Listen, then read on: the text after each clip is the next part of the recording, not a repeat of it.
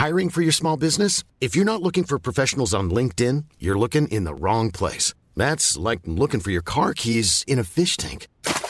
LinkedIn helps you hire professionals you can't find anywhere else, even those who aren't actively searching for a new job but might be open to the perfect role. In a given month, over 70% of LinkedIn users don't even visit other leading job sites. So start looking in the right place. With LinkedIn, you can hire professionals like a professional. Post your free job on linkedin.com slash people today. Ever catch yourself eating the same flavorless dinner three days in a row? Dreaming of something better? Well, HelloFresh is your guilt-free dream come true, baby. It's me, Keke Palmer. Let's wake up those taste buds with hot, juicy pecan-crusted chicken or garlic butter shrimp scampi. Mm. Hello Fresh. Stop dreaming of all the delicious possibilities and dig in at HelloFresh.com. Let's get this dinner party started. Hey, it's Ryan Reynolds, and I'm here with Keith, co star of my upcoming film, If, only in theaters, May 17th. Do you want to tell people the big news? All right, I'll do it. Sign up now and you'll get unlimited for $15 a month in six months of Paramount Plus Essential Plan on us. Mintmobile.com slash switch. Upfront payment of $45 equivalent to $15 per month. Unlimited over 40 gigabytes per month. Face lower speeds. Videos at 480p. Active Mint customers by 531.24 get six months of Paramount Plus Essential Plan. Auto renews after six months. Offer ends May 31st, 2024. Separate Paramount Plus registration required. Terms and conditions apply if rated PG.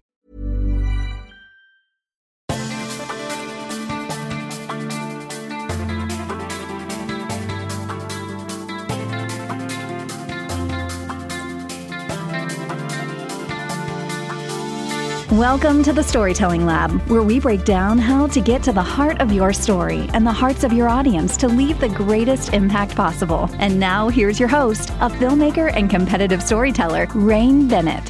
What's up, my beautiful people? Welcome to another episode of the Storytelling Lab, where we help you break down the art and science of storytelling.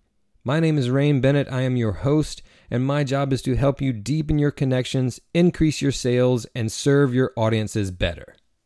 Every Monday morning, I send out a storytelling tip to my email subscribers, and I talk about how I have used it in my own storytelling for my clients and for myself, and I leave you with tangible advice on how you can apply it to your strategies.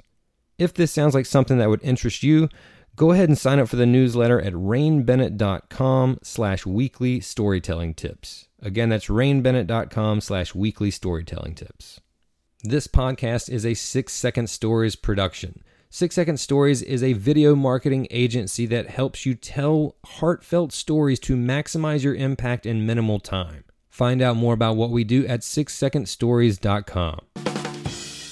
All right, guess what I learned about myself this year? I am, and maybe you are too, a multi potentialite. Now, I had never heard that term before I met today's guest, but really, you know, there's a lot of different versions of that that term. A, a multi hyphenate, a Renaissance man, a polymath. They all kind of mean the same thing, and that is a person with many different interests, creative and otherwise. The problem that people like me and maybe you deal with is that when you have a lot of different interests that aren't uh, inherently tied together then you can find yourself pinging and ponging uh, back and forth between all of them and never really making forward progress in any of them, right? You know, jack of all trades, master of none, right?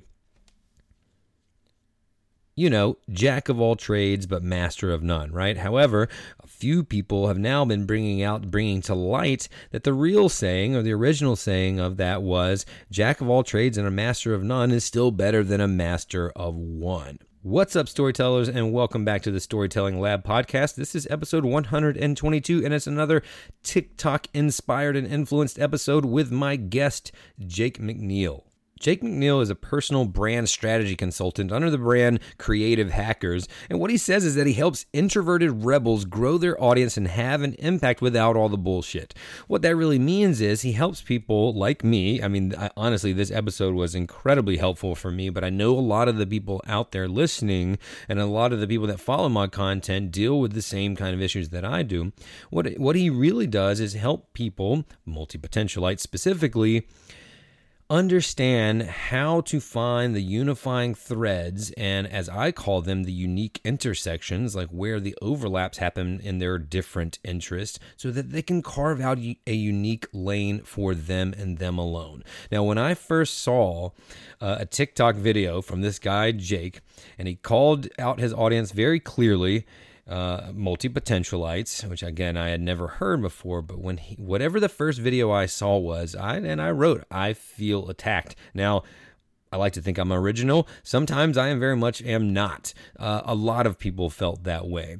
Uh, he hit us right in the feels, right in the heart, right in the struggle uh, center of our brains because we really felt seen. Because he was like, hey, do you find yourself procrastinating or starting one project and abandoning it only to start another one, but never really making your way forward in any of them or trying to make them too perfect or, you know, like I said, procrastinating and we're all just like, yes, yes, yes, that's me.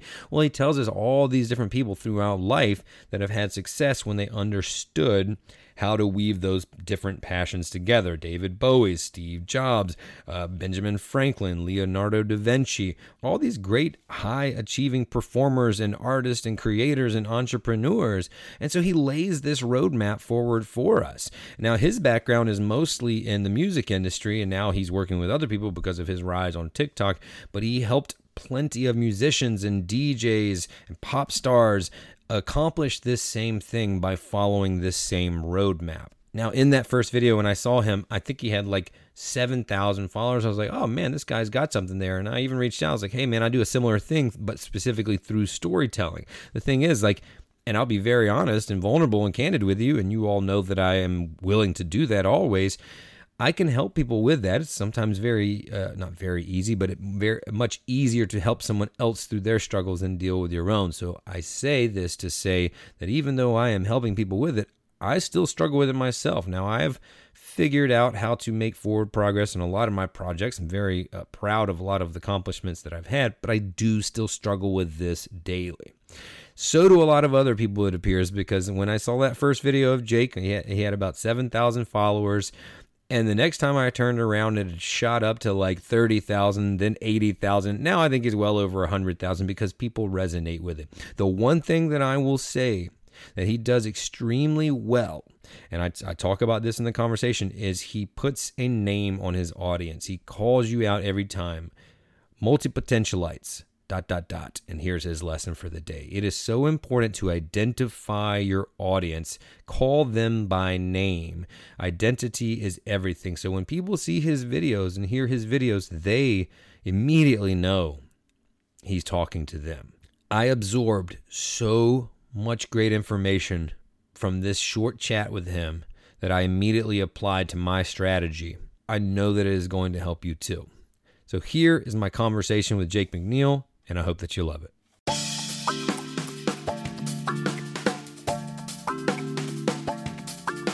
So, what is your background? I noticed, like, on your TikTok bio, I don't know if you, I can't remember exactly what it said, but like artists or musicians, like, is that who you worked with? What, what's your background? How'd you yeah, my background, I spent 28 years in the music industry as an artist manager, and I managed, um, I founded, managed, and built personal brands for multi platinum pop bands who sold millions of albums and singles, and um, some of the then biggest DJs in the world.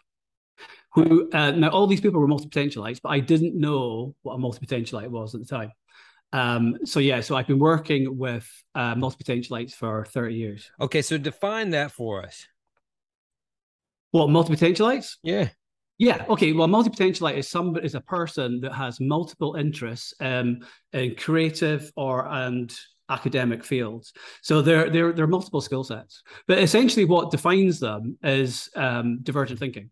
So we all have divergent thinking brains, right? So we all think with a very wide lens. Um, and that is our blessing because that creates all our, you know, generates all our creativity, our ideas. However, it's also our curse because it prevents us or it makes us, it's a struggle to make decisions because we have so many ideas. Yeah, precisely. I mean, when I saw you talking about that, I mean, it was just like a dagger, a beautiful dagger to the heart, as as as I'm sure many other people uh, resonated with that. So, what was the story of you understanding that word or hearing that word and understanding that's the type of person you you had been working with all the time? You said at that point you didn't know that term. When did you figure that out exactly? Because that's a psych, psych psychology term yes it is, yeah. It's not. It's not a medical diagnosis. It's a, psych, a psychological term, first used in 1972. Mm-hmm. Um, but previously, it's been words with things like polymath and Renaissance person, right. stuff like that, right? So you know, the, the, you know the most famous ones are Leonardo da Vinci, um, uh, Benjamin Franklin, Thomas Edison of the past, right? So, so this is a terminology that's been um, in different forms batted about for centuries. So, uh, how I came across it was just working with elite creatives uh, in the music industry, people that were highly creative, but they really they had all these fantastic ideas, uh, but they really struggled to uh, make decisions. So I inadvertently came up with all these strategies. And listen, I'm a multi-potentialite myself, so I have the same struggles, which is why I connected so deeply and um, with these artists.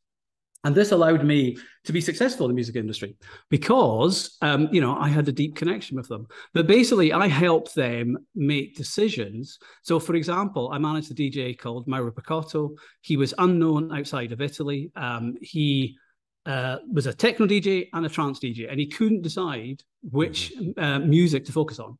So he blended them together, and he was the first one to create techno trance. Right now, this is you're talking 20, 22 years ago. Okay, um, nobody had heard of techno trance at this point, but he blended two disparate musics together to create a new sound. So he went from uh, unknown outside Italy to number eight in the world on the DJ Magazine Top 100, which is still the, the barometer for, for DJs, in a space of two years. Um, and that took him from completely unknown to headlining festivals, uh, arenas, global world tours. And he went on to have about 37, 38 top 40 hits across Europe. And all that is by uh, him being a multi potentialite and blending his various different interests together, in this case, techno and trance, to create a new sound.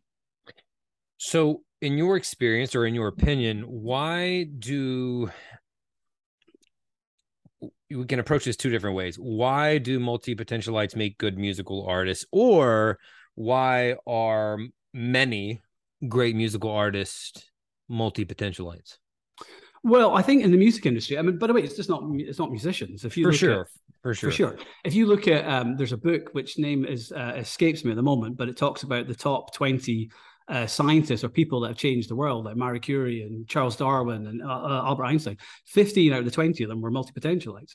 But in terms of this question, why musicians um, have to be multi-talented? You have to have you have to have a deep understanding of music, of lyrics, of videos, of uh, there's so many different yeah. facets. Particularly nowadays. I mean, back then we were still talking about major labels, and we would, you know, I would sign an artist very early and then sign on to a major label. Whereas now, an artist has to have a full audience. For sure. So, an, uh, an artist or musician needs to be more not that you can be more multi-potentialite, but they have to lean more on the multi-potentialite skills now um, than ever before because of the way of the world has gone.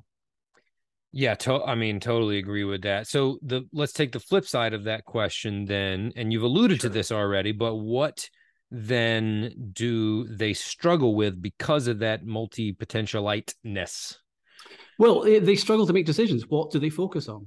Yeah. You know, what style of music do they focus on? Do they focus on the marketing? Do they focus on TikTok? Do they know they focus on on so you know, there's so many different areas to focus on. So if, if, for example, when I was managing artists that were signed to Sony, Warner's or Universal, we had a team of maybe 16 people that would run a business.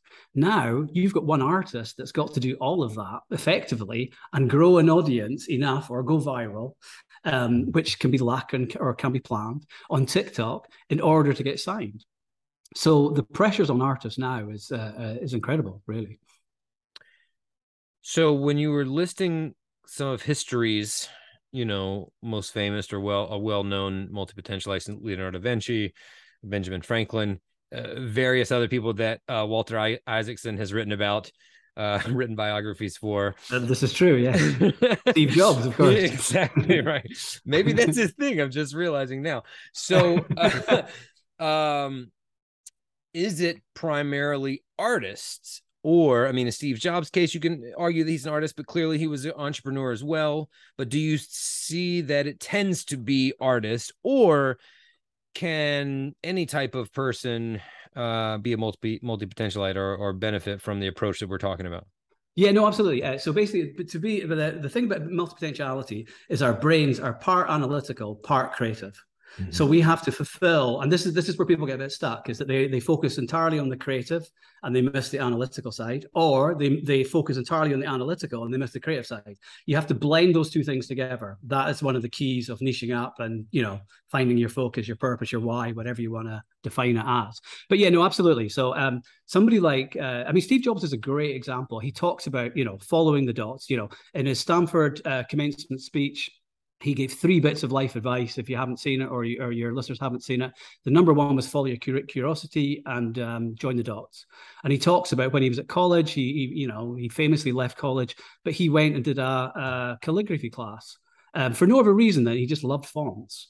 Um, but he, it didn't make any sense to him. But anyway, he did a whole semester, you know, studying fonts, and he just loved it but he had no use for it. It made no sense to him until 10 years later that him and Steve Wozniak are, you know, designing the Apple Macintosh. And he comes up with the idea of adding beautiful fonts, as that will give them an opportunity to stand out in a growing and crowded market, which of course it did. Um, so he talks about how you can't basically following your curiosity is just following things that you're particularly interested in, which is what multipotentialites do. And then later on, you can join the dots together. But what he talks about is you can't spot, see the dots going forward. It's only backwards. In hindsight, you can look and you can see where you've been joining dots all along to actually blend things together. And if you think about it, they don't just do this in terms of, if you look at the iPhone, the iPhone is what you would call conceptual blending. And that's taking four different elements that already existed: the phone, the comp- you know a compressor, uh, or the uh, you know a processor, should I say, and then a camera and an MP3 player every every other mobile phone manufacturer who were way ahead of the game had access to these same elements, but yeah. nobody took those elements and joined the dots together. Mm-hmm.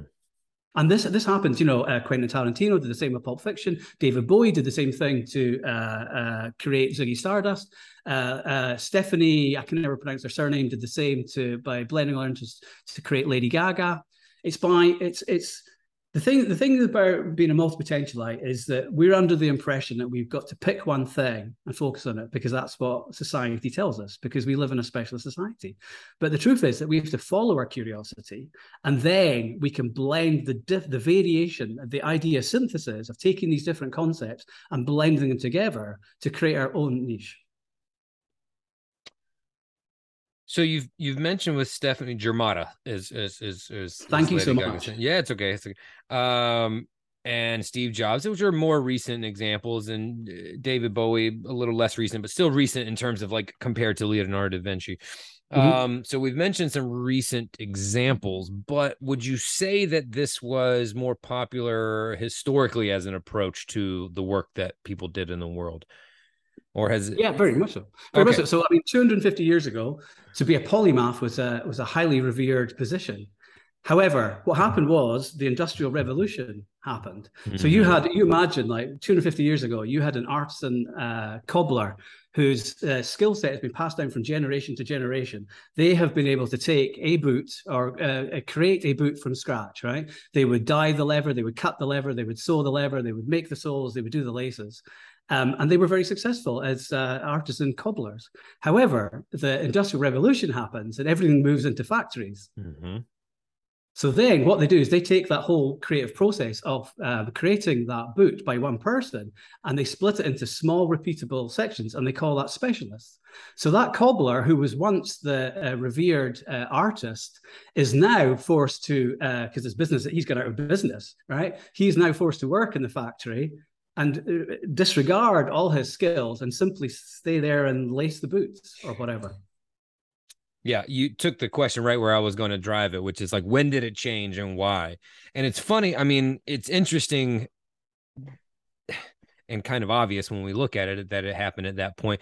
Seth Godin talks about this a lot in terms of education. It changed with yeah. the Industrial Revolution, right? We started putting Absolutely. people in lines and columns and rows, and kids put in the same way, and education started taking the same format.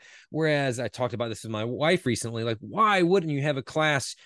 in either little pods or at least people facing each other in a circle why why else would you have them in a learning environment be like five rows of five facing the same way just you know remembering and regurgitating keywords you know and it's the same exact thing that we did. We found a model that was easy to replicate and make a system out of to create things uh, but it doesn't do good for how our our, our brains work no, absolutely not. I mean, uh, John Rockefeller invested 180 million dollars, which is about the equivalent of 24 billion dollars today in the education state, and he's famously quoted as saying, "I don't want a nation of thinkers; I want a nation of workers." So the the school system were it was originally called factory schools because they were there to create future factory workers who were more docile, uh, punctual, and obedient and that, and not much has changed. You know, it's heavy. Um, we we're not encouraged in critical thinking, and I don't know if, if you've ever come across the NASA creativity test from the the sixties and seventies. I'm familiar with it, vaguely familiar with it, but not not not. Well, it's uh, fascinating. So so basically nasa were, were, in the space race. So they were up against sure. you know uh, obviously the russians and the chinese to get the first man on the moon. So um, the american government uh, created nasa and they needed lots of scientists and engineers but they wanted they didn't just want the most qualified ones. They knew that they, they needed the most creative and innovative ones so there wasn't any creativity test. So they went and they approached uh, Dr. Uh, George Land, who created a divergent thinking test, because divergent thinking is the key to creativity, which is what we're, of course, we're talking about with multipotentiality. Um, and it was a very simple test. It was simply a fork. And they went round and gave it to all the, the top scientists with all these, you know, um, degrees from Harvard and Yale, etc. They handed them this fork and said, how many, how many different uses can you come up with for this fork? And the people that came up with the most were the most divergent thinkers, right? So basically, they discovered that of the scientists that they interviewed, the top 2% were divergent thinkers. Now, this is fantastic, and this is such a simple test. Anyway, they employed the scientists and engineers, and of course, it was a successful mission. But NASA were were, were so uh, curious um, about creativity that they decided to do the same test the divergent thinking test with 1600 school kids across America, age five. And they went and they did the same test they did with the scientists. And they found that 98% of the kids were creative geniuses. Mm. You had the same level of divergent thinking as the top 2% of the NASA scientists, right? They got the man, the, the first man on the moon. They thought, wow, this is incredible. So they said, right, let's make this a longitude test. So they went back five years later when the kids were 10, and only 30% of them remained creative geniuses.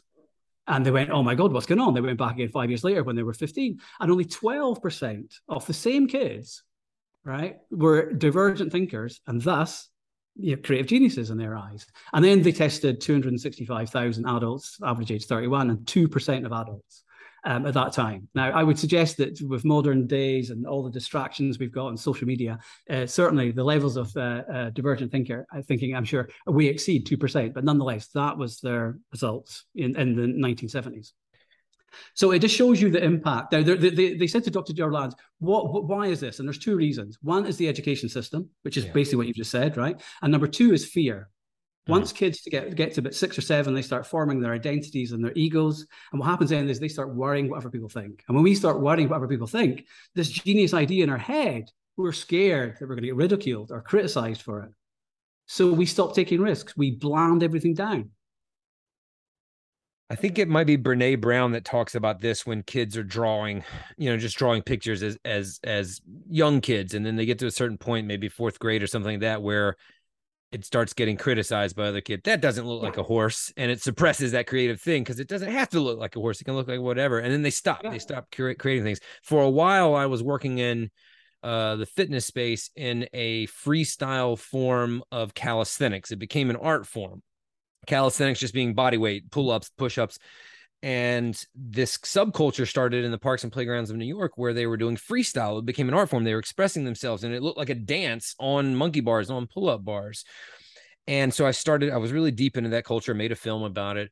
And I and I realized when it comes to things like what we can do with our bodies, climbing trees, backflips, any of this stuff. When you're a kid, it's very easy. You don't have that fear. And if you don't stop doing it, you can all you can continue to do it till you're very old because it's just your own body weight. But at some 12 years old, 15 years old, 20, 40, you know, you you that fear creeps up, that word that you used, and and we stop and then we start thinking about like, ah, I shouldn't be doing that. I could fall, I could, I could, you know, hurt something. So similarly, it's it, it just reminds me of what what you just said that fear is still that thing that prohibits us from from pursuing these things when if we didn't ever stop we would still have that skill right whether it's you know being creative uh, artistically athletically whatever so i just saw i saw a lot of parallels um a lot of parallels there. It's it's kind of the story you just told is sad. It's so sad to hear, like to go from what was it? How many percent of, of children were created? Well, ninety-eight percent when they're five, to twelve percent when they were fifteen, that's, and then I mean, adults two percent.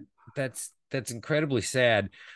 But we're here in this in a new revolution, right? Uh, yeah.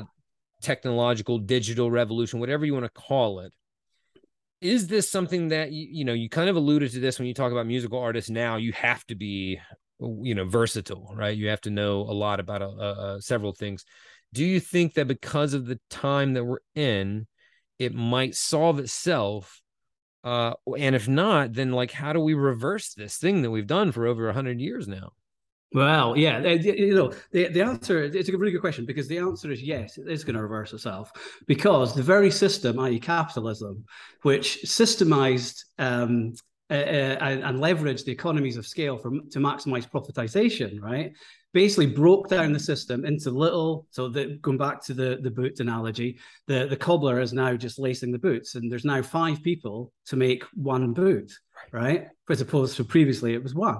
However now we're into the ai revolution. And of course the ai revolution is removing the need for small repeatable systemization jobs in order because it's in order to increase profitization. Because it's now cheaper to have AI and tech than it is for humans, right? So ironically, the, the industrial revolution has started the whole specialization society, and the AI revolution, I believe, will end the specialist society and the the um, appreciation and the need for generalists and divergent thinkers will come to the fore once more. I feel like that's going to leave a big population of people who can't make the transition yeah. back, you know, like leave them behind, which which is terrible. But I, the adjustment does need to happen. But you know, there's a lot of people that are locked into that specialist mindset. This is what I do. It's the only yeah. thing that I can do. Um, there's a book that I read a few years ago. I always refer to this to people. Uh, humility is the new smart. I don't know if you've heard of this. Mm. Uh, and by humility, they basically mean um, creativity and collaborating. Mm-hmm. Basically, the premise is the only way we're going to compete or coexist with AI um, is to work together and be creative. These things sure. that we're talking about that NASA te- tested because we're if we're going one for one, like we're not going to be able to compete with robots and machines. So it's all about how to be humble and and collaborate with your fellow human versus like trying to outperform them because you're about to have something that you cannot outperform mm. when it comes to just these menial like you know tasks. But it's a, it's a great read. It's an easy read, but uh, I think it came out in like 2017. I'll I'll send you a link for it. Thank you. Um okay let's go back a little bit um when you realized because you were working with these people these musical artists well because you kind of are them in a lot of yeah. ways. Maybe you didn't put the name to it at that point but when you did when you had that little epiphany like oh they're multi-potentialites. There's actually a name for it. i am too. I'm kind of similar. Did you did that change the way you worked with them or or approached them? Did you just enhance and double down on what you were doing? Like was there any transformation that happened once you had that you know light bulb go off you're like oh i'm i'm exactly who i'm working with uh, no, because I didn't realize I didn't learn the term multi-potentiality until I left the music industry. Oh. So I had about two and a half years ago, I had a huge burnout. I've been doing the music industry for 28 years. Right. It came to an end. And I went through a whole period of being stuck in what I call the divergent thinking paradox, whereas I was having lots of ideas. I was getting overwhelmed by the paradox of choice. That means I was getting stuck, which means I was procrastinating. And our self esteem is directly linked to our productivity, which means that I was beating myself up. And therefore, I lost my confidence. So I was stuck in this thought loop. And this is the main problem I solve for my clients because it's the divergent thinking paradox. It's the paradox of the divergent thinking. Our brains greatest power is all the ideas, and it's uh, the greatest curse, as I said earlier at the top of the show, is the fact that we ha- we struggle to make decisions. So I was stuck in this for eight to ten months. So I ended up going in this huge journey, spending two years researching all these kind of topics to solve this problem, the divergent thinking paradox, which I did. Mm-hmm. And it was during that journey that I under I started to learn about multipotentiality, mm-hmm. about divergent thinking, about my own diagnosis, and everything along those lines. And so it's, it's, it's been a journey, basically. it sounds like it. It, it really was. That's a story. uh, so, what was the first step off of that wheel? You know, that cycle that you were in. Oh, I, I had to take action. So uh, basically, when you're stuck in these, uh, I mean, it sounds so simple, doesn't it? But basically, we we have this thing where uh, uh we want to know because we've gone because we've uh, gone down so many paths in the past, which have ended up being blind alleyways, right? We kind of want to ensure that if we're going to invest our time and energy into following a, path, that we want to see how it's going to end up. And of course, that's just not how life is, right? Mm-hmm. So that's what keeps us stuck. So basically, it was by taking action. So I knew I had to get out of my head because basically we have this thing where we're very good at solving other people's problems, but we're not so good at solving our own. But yeah. despite this, we try and think our way out with overthinking, which of course just makes it worse. So, but get basically you have to take action. So I took action. I started a blog which is challenging because I'm mildly dyslexic. But I started a blog uh, two and a half years ago, um, and I just it was a uh, it was a vehicle for me or a platform for me to express my um, my emotions and my creativity, and to basically go on this journey and find out, you know, find my why. Basically, was it was it specifically addressing this like you know multi-potentiality or those types of people or was it just like i'm just going to start brain dumping and see yeah that's kind of how yeah it, it, it was brain dumping I, I, mean i was i was massively burnt out it took me, a, right. uh, took me a week to get out of bed right i was just i was i was done in right uh, my brain was frazzled so i spent uh, i thought okay i'm going to help i basically want to help people yeah. Thought, well, how can I help people, right? So I thought, okay, well, I'm having a burnout, and I've dealt with lots of burnouts in the music industry, right? Sure. Dealing with creative people, you deal with all kinds of as an, an, artist management, you're part strat- uh, strategist, part artist manager, uh, part business manager, part CEO, part life coach, right? yeah, because, yeah, yeah, because exactly. creative people, we go through we go through the mill, right? Definitely the life coach. Definitely the life coach, right? So you're exposed to all these things, you know, and, and of course when you're talking about the highest level of the music industry, the pressure is just extreme. So you, you know you, are seeing a lot, right? It, it's crazy. Anyway, so basically, I, I, thought, right, I know a lot about uh, burnout, so I decided to help people with burnout. But I did that for four weeks, and of course, in a typical multi-potential manner, I, I one day I was obsessed with it. One day I grew up and I woke up and I was bored of it. So yeah. I, I dealt with my anxiety. Then I went to Stoic philosophy. Then I went to Buddhism, and I went through this whole journey. I mean, basically, this blog has had about eleven different um, niches. Yeah. Uh, of each one, I thought, this is the one. This is the one, baby. this is the one. And then I go and tell everybody, oh, I've, I've found my niche. And then, of course, the week next week, I'm bored of it, and then I feel this deep shame, oh, right? Because of course, you know, I'm I'm I, I'm bought into the false social construct that yeah, we're supposed to do one thing and focus on that and do that for the rest of our lives in the same way as everybody else uh, uh is, you know. So anyway, long story short, eventually I uh, I start to join the dots, and of course, when I look back now, as just as Steve Jobs said, all this time, the two years that I was going through this journey, um, yeah, I was just joining the dots uh, and working out um, all about multi-potentiality, really. Mm-hmm. You know, this point that you made earlier about it's it's easy for us to help other people with their problems and much more difficult to help ourselves. Like what resonated with me within your content initially um was this is one of the ways that I help people specifically by looking into their story like looking inward right and seeing the unique intersections I call them it sounds very similar to part of, yeah. of your approach as well yet I still struggle with it. So I talk about it a lot because this is who I am as well. I've been able to make some progress forward and achieve some of the things that I want to but it's a daily struggle like make no mistake today alone I've struggled with it every single day.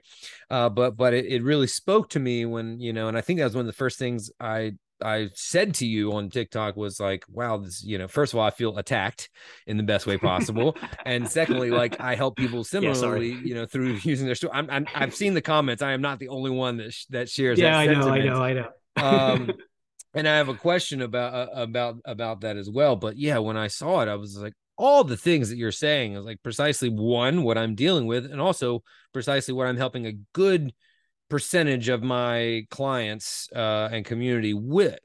Uh-huh. Um, so I want to talk a little bit because this season I've been I've been hosting people that I've met on TikTok because I've met so many fabulous people with with great uh, journeys to you know to share, great stories to tell. Um, so I'm curious because I know you haven't been on there that long. And when I first found you, you had like 4,000, 5,000 followers. That's when I saw that first video. I was like, oh my gosh, but I loved it and then you know you've kind of just rocketed past that and my hunch is because there's a lot of other people that feel like me and when you put this clear name to it that many people hadn't heard now i'd heard polymath i'd heard multi hyphenate but i mm-hmm. i hadn't heard multi potentialite of course i got it as soon as i heard it but i every comment that i see is like oh my god i needed to hear this today. Like and i understand that tiktok's very much about finding you know finding that audience. So my first question in this realm and this you know how we'll probably spend the rest of the chat is what was the catalyst that got you on that platform? Like what was your goal when you set out to start that and why? Well i, I mean my i got my blog i had gone viral a couple of times in my blog um, there's a professor, uh, Amy Edmondson from Harvard. Um, she wrote a thing about psychological safety, a mm-hmm. book, and I had I had done a kind of a spoof uh, blog post for this. And um, she basically, some someone sent it to her. She shared it. Hundred thousand people on LinkedIn. It went it went viral on LinkedIn. So I was about two and a half thousand people, and I had all of a sudden I went from nothing to having all these Harvard professors, Oxford Oxford professors, Yale. I mean, by, by the way, I've got 140 IQ, but I left school 15. I've got zero zero qualifications and an insecurity about it. So you can just imagine, right? I'm writing these right. blogs to you know uh, the, some of the the smartest academic people in the world, right? Um, and pe- people kept approaching me and saying, "Look, you need to get on to." Um, TikTok because your content will do really, really well, right? And I was talking about multi-potentialites at this point, and I'm like, I've never, um, I've never had uh, this TikTok was the first ever social media account I've ever had in my life, right?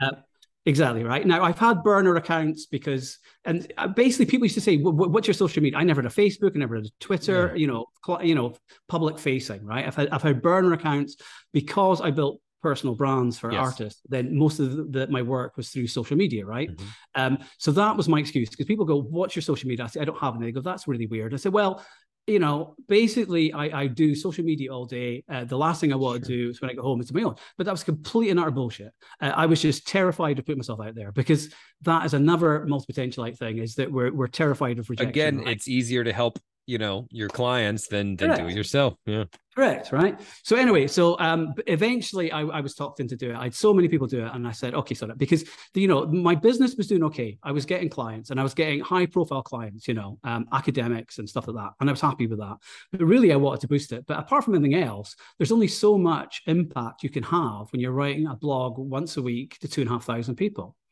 so I, I said, okay, I'm, go- I'm going to give it a shot. Okay. I'm 50 years old. Um, it's about time I, am a big boy now. It's about time I had my own social media account. so that's what I did, and I set myself a 30 day challenge, and I put out. Um, I, I, I'm I'm really I'm really good at doing challenges. In fact, all multi potentialites are. Um, so uh, basically, I said I'll, I'll post 30 videos in 30 days, and I'll see how it goes. And if at the end of that 30 days I don't like it, then that's fine. At least I've tried. I've done everything I possibly can. Um, so that's what got me started. And yeah, my 31st video was one about David Bowie being a multi-potentialite.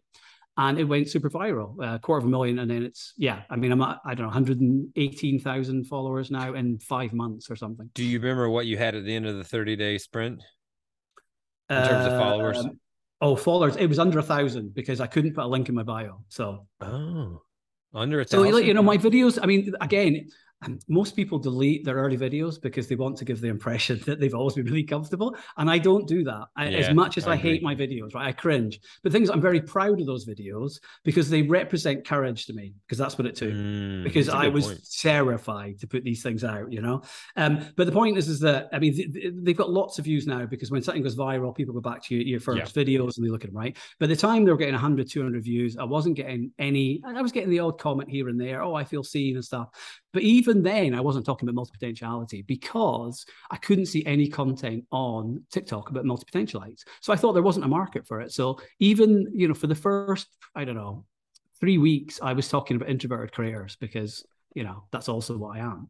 Um, and it was only yeah when i started talking about the problems of um, the struggle to make decisions as creators and that's when people started really really connecting with it. And i thought oh okay. And then that's when i started talking about multi-potentiality. And then the tiktok algorithm does what the tiktok algorithm does. It's wild know? right? It's wild yeah, it's wild. so you said after that 30 days if i don't like it uh, yeah. then i'll quit and now you've had some success with it. So I know that like that's nice. It's bring probably bringing you clients, which TikTok does very well. That's probably nice.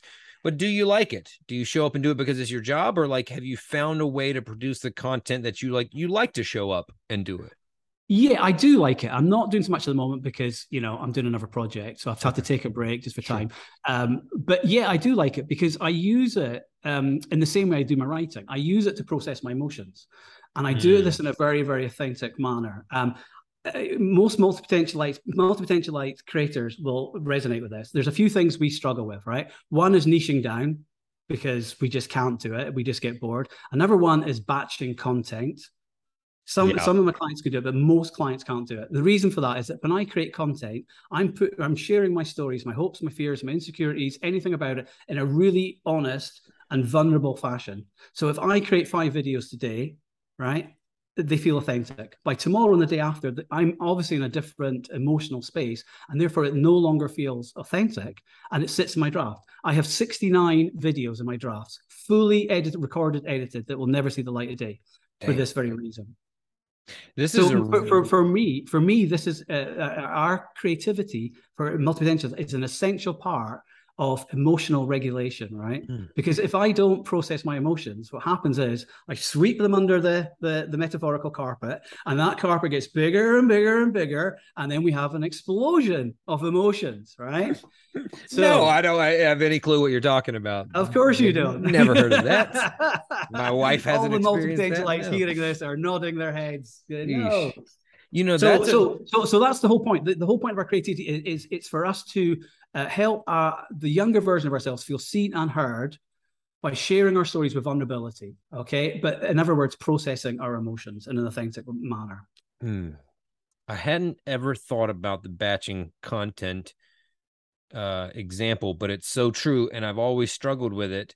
And I just abandoned it. You know, I stopped. I mean, it maybe every now and then I'll record one or two. Yeah but I know that on paper, objectively, it's a good uh, system, sure. right? It Absolutely. makes sense um, to go ahead and do it all at once instead of spending time every day. But I just stopped worrying about it because I can't do. I never have been able to do it. So I record when I'm in the moment. You've seen some of my videos. I don't make them that complex. I might add some stickers or some images here and there, but it's really just me talking to camera, not unlike yours, right? Mm-hmm. So it's easy for me to produce them because mm-hmm. they're not super high production value. Even though I'm a filmmaker, I don't bring those that skill set sure, uh, sure. to it. But I had never thought about that I'm going to marinate on that a little bit because I never really questioned why. I just knew I couldn't. And I used to beat myself up about it. Mm-hmm. And then I did get past that that little hurdle of like, okay, just that's not your style. Don't worry about it. It's fine. I know plenty of people have success, but that's that's a, an interesting point. Um, I noticed, and I think I know the answer to this question, but I just want to chat about it with you. I noticed at the, at the beginning of your videos, every single time at least most every single time that the ones that I see, you identify your audience, the people by the yeah. name multi potentialite at the top, every like without every without, single video without fail. Why is that? Tell me. Uh, it's so people understand it's for them, you know. So I mean, it's a really important thing. You know, this video is for multi potentialite. So even if people don't know what a multi potentialite is, it's intriguing enough to go, "What the hell's that?" But the point is, is that this is for you, right? You know, if you're a multi-potentialite, this is for you. If it's not, then feel free to, you know, to scroll on. And and this goes back to your point you made about feeling seen and heard. Like you make people feel seen and heard immediately just by yeah. like putting that label to it. This is something that I've struggled with because I help people in a lot of different manners. It's always kind of around the storytelling space, some with personal branding, some with leadership, some with sales and marketing um but yeah i see it work so effectively in your strategy and i just wanted to like you know tip the hat to that because it's so it's so well done and i know that that's a reason it resonates with people. Um, yeah no thank you. Yeah it's it, it's a really important part is that you have to have an overarching theme um, so for me, it's multi-potentiality, right? But so people people say to me, "Oh, you you're very niche. You niche down." No, I don't. So if I niche down, it would be productivity for multi-potentialites, and that's all I would talk about. Right. And I wouldn't last a week. But I talk about productivity. I talk about philosophy. I talk about strategy. I talk about building audiences. About creativity. I yeah. talk about maybe fifteen to twenty different. I talk about dopamine. I talk about shame. I talk about vulnerability. Yeah. I talk about twenty different topics. But it's always philosophy, for multi-potentialites, productivity for multi-potentialites, Right. strategy for multi-potentialites. And what I do is I talk about uh, maybe 15 to 20 different topics, but it's all pointing and focus in the same direction. the terminology that I would, if I were working with someone, that I would put to that is like that is the narrative thread, which weaves all of those pieces together is multi potentiality, right? Yeah. Like you have, and that is how people like us, which feel very segmented, and this is where I'm. I help people uh, through through using their story is like finding that you that narrative thread that ties Sure. those things together, so that then you know you can be a filmmaker a writer a podcast host a, a business owner et cetera et cetera but they all have to be tied together to some in some you know sphere you know that that fits together and makes sense um so yeah i to- i totally agree you're not talking about that you know but it, i think it does miss it misses out if it doesn't have that thing that ties them all together and i think that you you do Yeah. that- you do that really well Thank you. um so when someone we've talked a, a, a little bit about this we've talked about taking action when someone is faced with this um what did you say your your divergent thinking paradox when Mhm. you're kind of like it's the the the too many choices basically right? To, to, to know which one to pursue at the moment et cetera et cetera. Uh, what is the, i know i mean i'm this is not a coaching session and i know that that what you do is complex but like what are some of the simple steps besides just taking action that people can do to get out of that like state? Because to me it feels like the way I put it is you're bouncing from one thing to another and you're spinning in circles, the hamster wheel, whatever you want to call it, you know, spinning around, you know, spinning around in circles. Like, how, besides just taking action on one, what are some of the things that you can do to just kind of like stop that motion and get get a grasp on what the hell is is available to you? Yeah. Well, look, it's, it's if you think about it, it's all about making decisions. And the problem with making decisions is that we're not very good at but the thing is that the reason we're not very good at is that we invest our identities into decision making. So, for example, right, if I make a good decision, then I am a good decision maker and I'm successful. If I make a bad decision, then I'm a bad decision maker and I'm unsuccessful and I will never trust my intuition ever again. Okay. So, therefore, there's a lot of pressure uh, on decisions. And the truth is, we don't know. It's impossible for us. The, the universe is a very complex place. So, you, let's say, for example, you're going for a job, right? And now, on paper, this job might be a great job for you, but really, it could end up being an absolute nightmare because of the boss, because of the uh, the toxic environment, whatever. We have no way of knowing if a decision is good or bad in advance. So that's the first thing to do. The second thing to do is to uh, to instead of that black and white thinking, success or failure based on decisions, is to basically just experiment. We don't know how something. For for example, when I started that blog two and a half years ago, bear in mind, or even like a year ago, right? if somebody said to me, "You're going to be earning, you know, a six-figure uh, uh, income from uh, TikTok," bearing in mind I've never been in social media in my life before, the chances of me believing them is pretty unlikely. But that's exactly what happened. But that is with just taking a chance, experimenting, and going as you go along. But the truth of the matter is, um, all decision making is is having frameworks. So, for example, when a client comes to me and they say, "Look, I've got all these different ideas. I've got all these business ideas. I, I can go left, I can go right." We can. The, the most simplest way to do it is uh, what are the problems? Basically, scratching your own itch. What are the problems you've already solved? Now, mm. scratching your itch is a well-known trope in, in entrepreneurship, right? Yeah. But it also works especially well for multi-potentialites. The reason being is that we we because we're not an expert in one thing, we suffer a lot of impost, imposter syndrome. Um, and I heard you talking in one of your other episodes, so I, I, I know I know you're afflicted as well, right?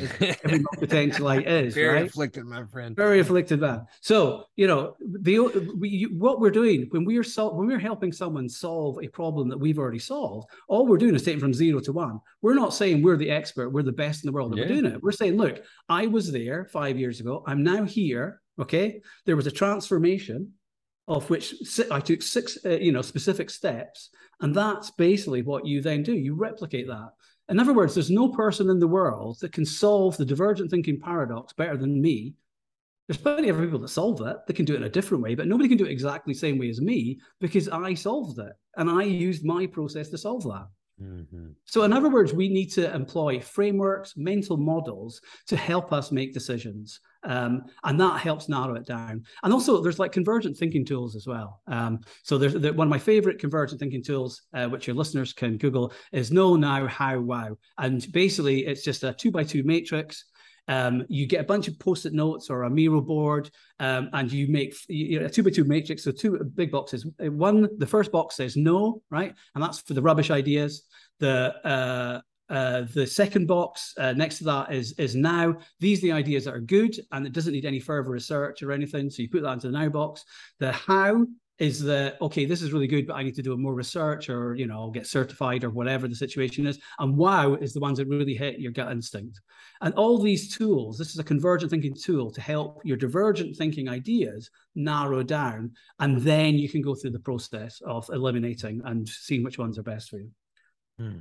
that's great man. That's outstanding uh, can you share anything and no is a totally fine answer about the digital product or the digital course or whatever it is you're creating? You're you said you're one-on-one. It's basically like a is that right?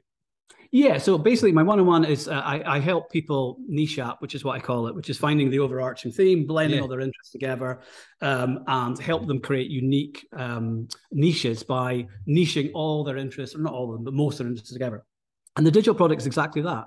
It's mental models to help make decisions. It's frameworks, concepts, and mental models to help me people make decisions um, and yeah, get unstuck and basically build brands and be able to sustain themselves finan- yeah. financially by helping others. When when do you think that would be available and, and where?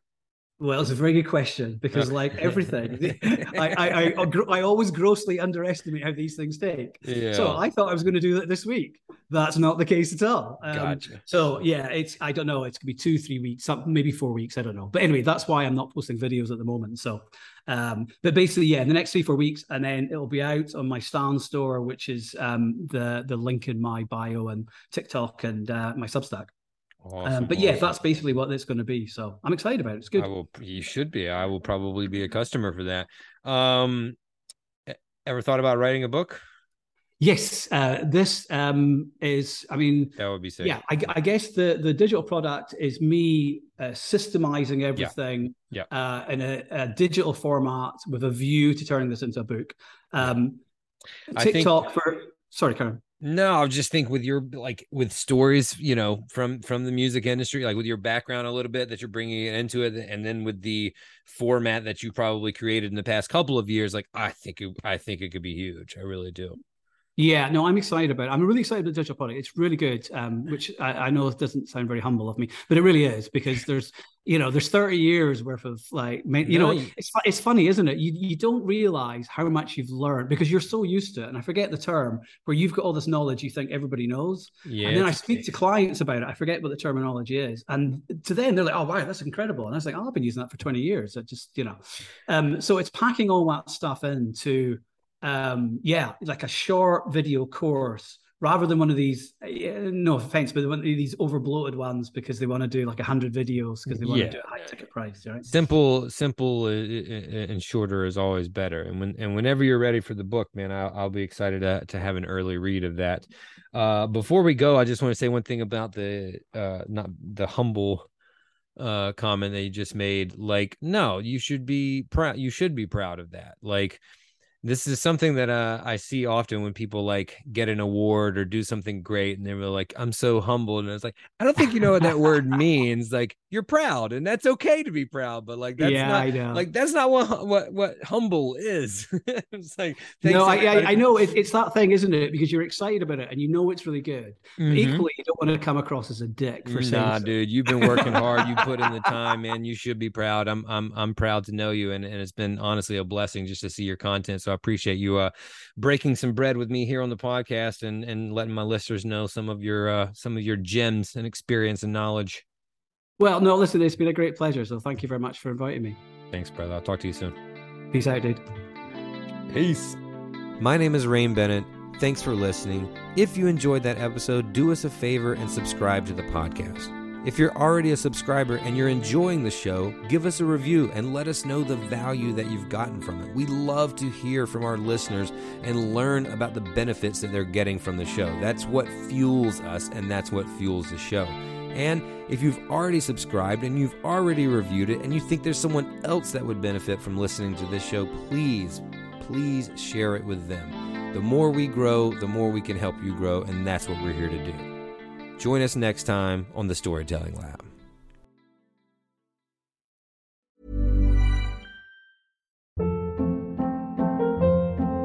Hold up. What was that? Boring. No flavor. That was as bad as those leftovers you ate all week. Keke Palmer here, and it's time to say hello to something fresh and guilt-free. Hello Fresh. Jazz up dinner with pecan-crusted chicken or garlic butter shrimp scampi. Now that's music to my mouth. Hello Fresh. Let's get this dinner party started. Discover all the delicious possibilities at hellofresh.com.